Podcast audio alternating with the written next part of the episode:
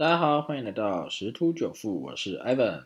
哇，又到了我们周末的时间了啊！上一周这个加密货币啊，真的是腥风血雨啊！啊，那个没关系，我们再看一下啊，这礼拜有哪一些重要的一些事件或新闻啊？首先我们来看一下，这加密货币基本上现在是大街小巷啊，越来越多的人在讨论。哦，那包含政府啊，其实一直都想要在这一块去做一些进行啊，所以有些人可能会听到会有所谓的数位主权货币啊，现在这个浪潮狂涌。好，那我们先来了解一下这个货币的进化是怎么样来的。在很久以前啊，就是所谓的以物易物，然后后来挖到黄金以后，变黄金它就变成是一个交换中心。比如说像以前我们的清朝之前啊，那什么银币啊，好对不对？什么山西晋商啊，很厉害，都是拿银两好来做交易啊，所以后来这个又开始制定了统一货币，就变成出现了金属货币，然后到最后发行了纸钞。那纸钞以后，后来又出现了塑胶货币啊，并不是塑胶制成纸钞，而是像信用卡啦这种之类的。然后到最近期就是到了电子货币啊，比如说电子钱包这一类，然后到或者是再就是这个加密货币，最后就是到这个央行啊，各国央行都会想要发这个数位货币。那它这个数位主权货币会是怎么样去做一个运作嘞？好，首先是这样子，就是在中央银行的部分，它会负责数位货币的一个发行跟管理。好，例如说是认证啊、登记啊、大数据分析，然后就是对各个银行，就是我们现在所称的一般的商业银行，那银行与银行之间的大的支付交易都可以去用这个数位货币。好，那这个时候这个商业银行在提供这个大众的钱包的开立啊、数位新台币的兑换服务啊，比如说像 KYC 啊，将存款存为数位新台币，其实这一段来讲跟现有的纸钞的运作基本上没有不一样啊，唯一的差别就是实体的钞票跟数位化的这个数字货币而已，最大的差别。好，然后再来就到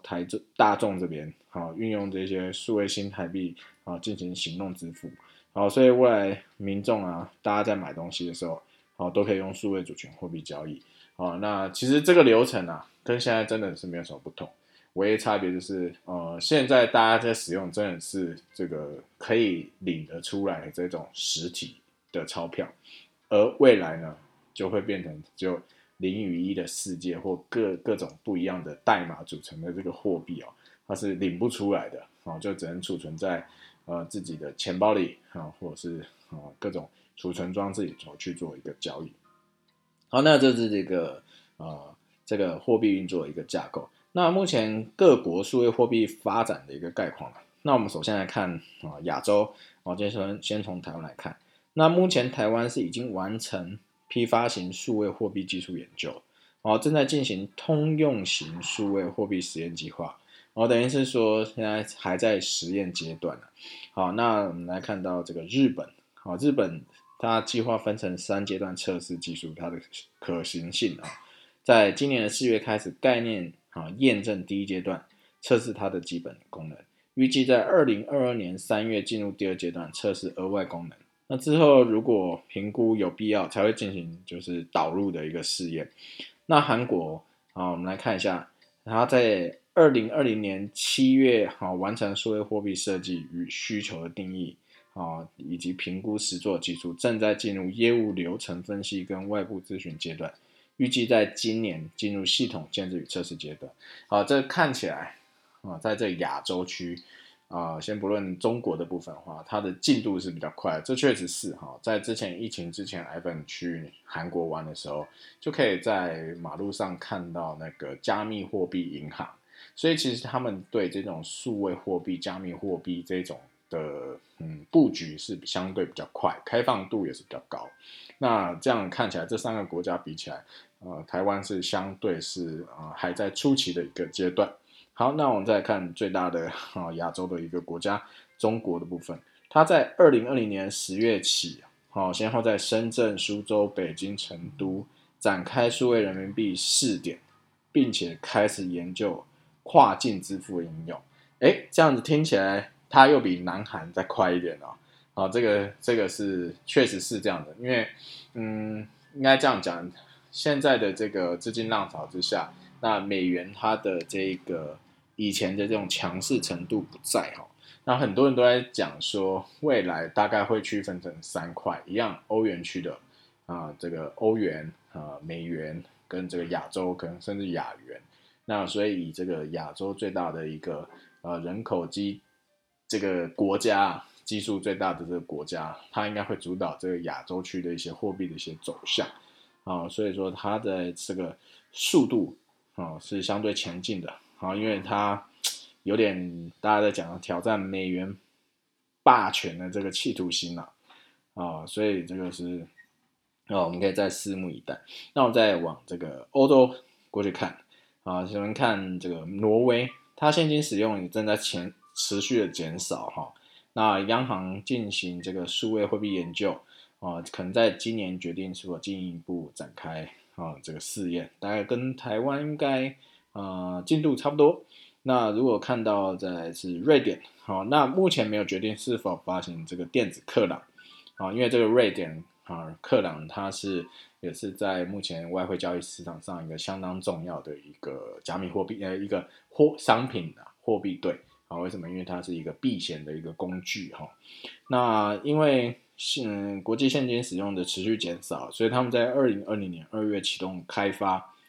并且试验相关技术解决方案，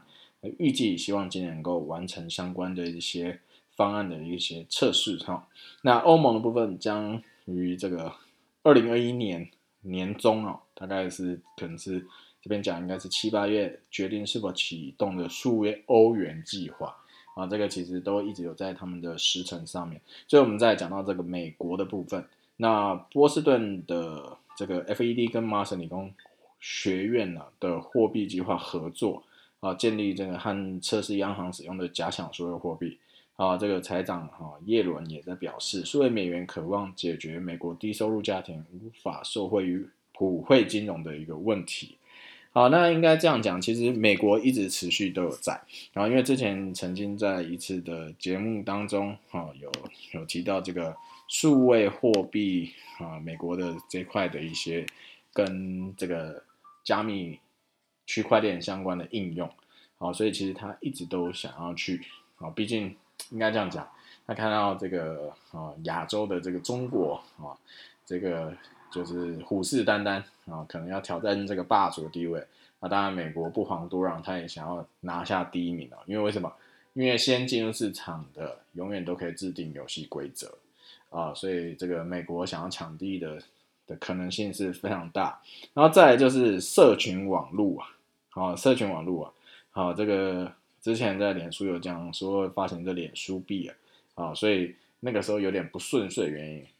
因为毕竟这个脸书太多的这个会员所以如果一旦发行的话，那是基本上它是不太受政府控制那所以说各国政府就是视为一个很大的威胁，就开始去制衡它了然后其实这样也是加速各个国家开始研究推出自家这个数位货币的一个行为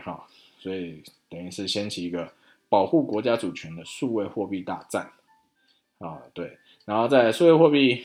目前听起来大概会成比如说像这数位人民币这个人行发行的在2020年试行，刚才前面已经讲到，然后主要用途是在民间消费跟国际贸易，然后等同于实体的人民币但是没有区块链的应用。那脸书币呢，它是比较像是稳定币现在稳定币越来越多，不止 USDT 那它的发行者就是脸书跟一个协会那目前是发展中，主要用于在消费者购物，但是它还会跟美元去做一个挂钩。那区块链应用是集中化。那比特币呢，它就属于我们在讲的加密货币它就是去中心化，2009年问世的。那这个比较偏向价值，有人讲价值储存啦、有人讲说它是投机炒作这个两派的论调相当的不一样但这个货币的价值呢是市场这决定的。那区块链肯定是应用的，就是最新常常在讨论到叫做去中心化。好，那这个数位货币它其实有些数位的争议好，那我们来看一下，以技术层面来说，基于网际网络这个新技术来说，推出全新的加密电子货币体系是一个重大的变革。但不然能否分析跟处理及时海量资讯就是一个大的挑战。好，所以以目前的科技能不能快速的去做一些运算支持那真的是在技术层面可能需要去做突破。那以国际层面来说，新货币体系将颠覆现有交易的一个状态。好，那如果涉及到国际协调问题更是困难重重。就以人民币为例好了，那它可能绕过美元跟其他国进行贸易支付，所以会不会有新一波的货币战争这是有可能。那隐私层面呢，政府而言可以更好控制私人资产让每个人的资产都变透明，对于一般使用者来说不会感觉到特别不同，但是金融整体管控将会加强等于是无所遁形的。现在大家都什么签什么什么条款然后我可以去哪里看什么避税天堂可以查到某些人资产等等之类。如果一旦这样子的数位货币发行后，那更无所遁形那在最后常常在讨论的一个治安问题，像去年人民币在4点的时候就爆出假冒数字人民币钱包的事件所以很多反对者质疑是否有数位化的必要性其实就是在这个数位主权货币浪潮之下的一些发展的一些历程就跟各位说明一下。其实我觉得这个一定会去实施就像那个马斯克他除了特斯拉以外，他也在进行这个所谓的 SpaceX 就是在做太空计划的部分。他这间公司他也是希望说未来这个人都可以去太空做一个旅游之类的。好，那在这前提之下难道到了国外在太空当中大家都穿着这个太空衣，然后还要掏出来这个纸币然后跟你找钱吗？感觉有点难想象在穿着这样的太空衣前提之下怎么可能使用这个纸币去进行交易？当然这是很未来的概念所以我觉得这种数位化形式一定会去实施，这应该是一个趋势了因为到时候就因为都数位化，可能就是透过一些装置怎么样的方式就可以进行一个交换的一个动作所以这是大概现在这个很热我相信这也是未来这几年会相对热的一个话题如果说有在听我们节目的朋友除了你是交易的以外，可以在这个领域当中赚到一笔财富。另外如果你是有想要创业的或许也可以思考在这一块技术上，如果你能够有所突破也是相当相当厉害也有可能说你会成为什么诺贝尔科技的一些得奖也不一定当然如果你有一些贡献的时候这也都不好说那我们再来回头看一下这个就是比特币最近的走势好了那在上礼拜就是创造了这个大概58000多的一个高点的时候这个就开始它的走势慢慢动能就没有那么强不像之前就是不断的喷出，一直突破上去。然后再后来这个耶伦也是就是各个机构名人都不断在讲说比特币如何可以买啦怎么样的，然后忽然耶伦一个风向大转，抨击它是高投机低效率的资产，所以单日狂泻了$11,000这个是史上最大暴跌所以这个这 Evan 也不免就是被停损的出场，这个是没办法，因为这个预料到应该会有一个回调可是没有想到这个回调的这个幅度太大了，对是整个闪崩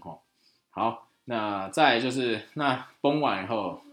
然后就是再做一个这个回档整理。那以目前的现形来看，它就是比特币跟以太币的现形来看，它是沿着一个下降趋势线去做一个盘整，然后来回的去测试它的底部，所以比较有可能会做一个 W 底，测试这个底部支撑，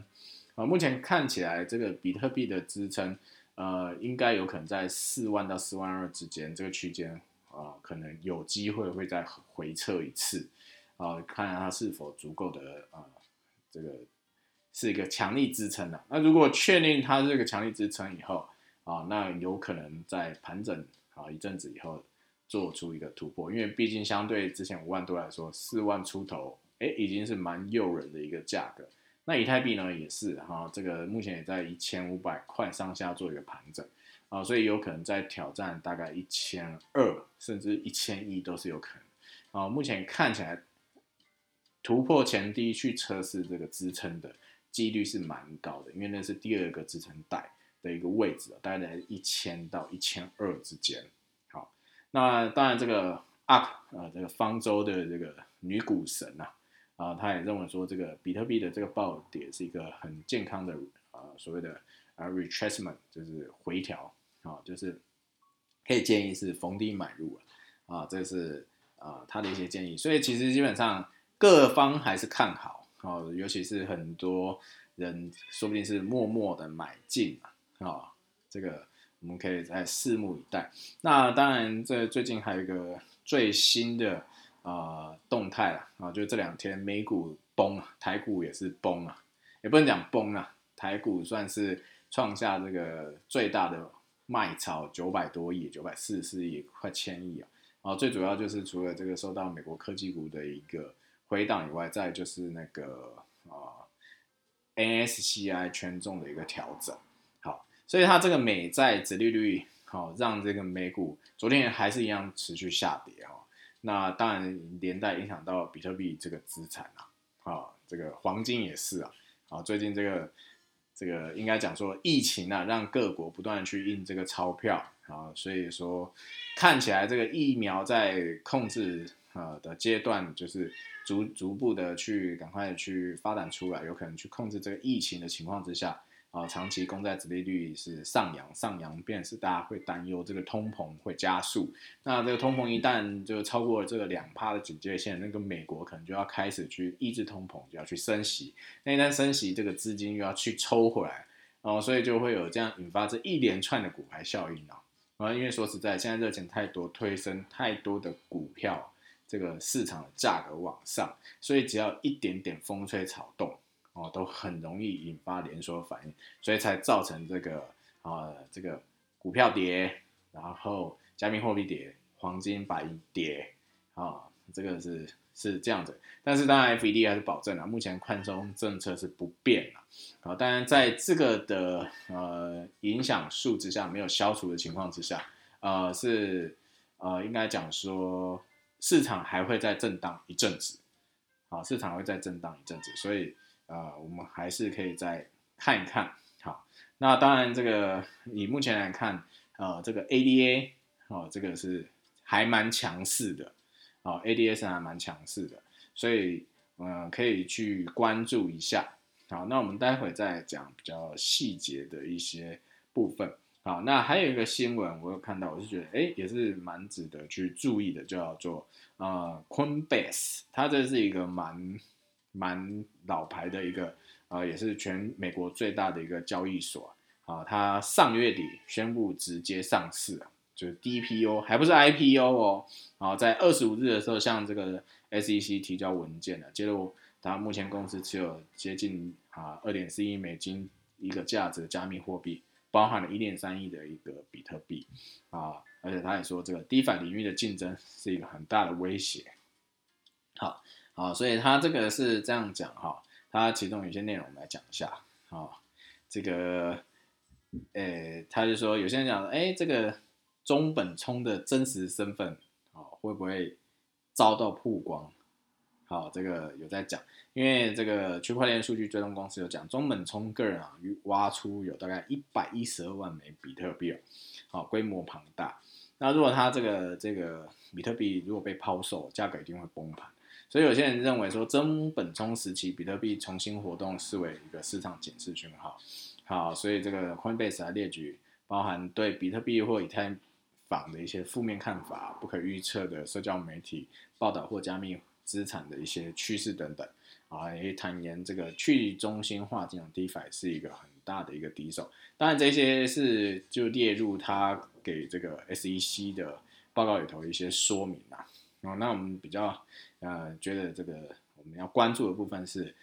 Coinbase 他揭露他去年净收益达到 3.2 亿美金哈，总计加密货币的资产额是 2.4 亿美金 4.89 亿的稳定币 USDC 跟 1.3 亿的比特币 2380万美金的以太币，剩余的3400万属于其他的一个竞争币。那他就讲到一个机构客户部门负责人这个人就在他部落格文章写到这个 Coinbase 这个公司在2012年成立以来一直在资产负债表上持有比特币跟其他加密资产，那我们坚信加密货币经济的长期潜力因此我们计划维持对加密资产的一个投资所以说他现在就是不直接走不走 IPO 直接上市的方式好，那当然是否能够成功了那还是要看 SEC 这边的一个这个部分。那 Evan 的看法是他这个到时候完成的话，他的代号叫 COIN COIN，我觉得如果有在做美股的话可以关注一下，毕竟这个加密货币的市场非常火热就像币安一样，这个去年这个COVID-19 那时候Evan 入场大概才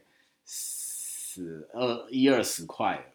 美金，然后一路跌到10几块，接近个位数然后那个现在是200多，而且好像还会持续在往上，所以我会觉得说这个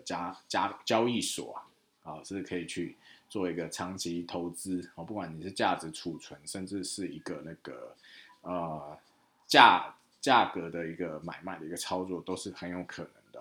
好，那当然再有在讲啦，现在这个有崩盘前的一些征兆啦有些人讲5月，然后自己看有些4月，所以在这之前我们还是要再注意一下市场有没有一些新闻那看起来这个加密货币在短期这几天之内可能还会做一个盘整但是注意一下，一旦如果突破这个下降趋势线的这个压力就代表有可能去反转有可能再创一个向上的动能这个时候呢可能就会再度挑战前高，甚至超过前高是有可能的我们目前看起来希望下周啦下周可能1、2因为刚好周一是台湾放假，可能甚至是周2、3之后看看有没有可能去突破这个下降压力趋势线重新展开一个上攻的一个走势这是目前这个加密货币市场这个 Ivan 的一些看法，那就到这边咯，谢谢大家，拜拜。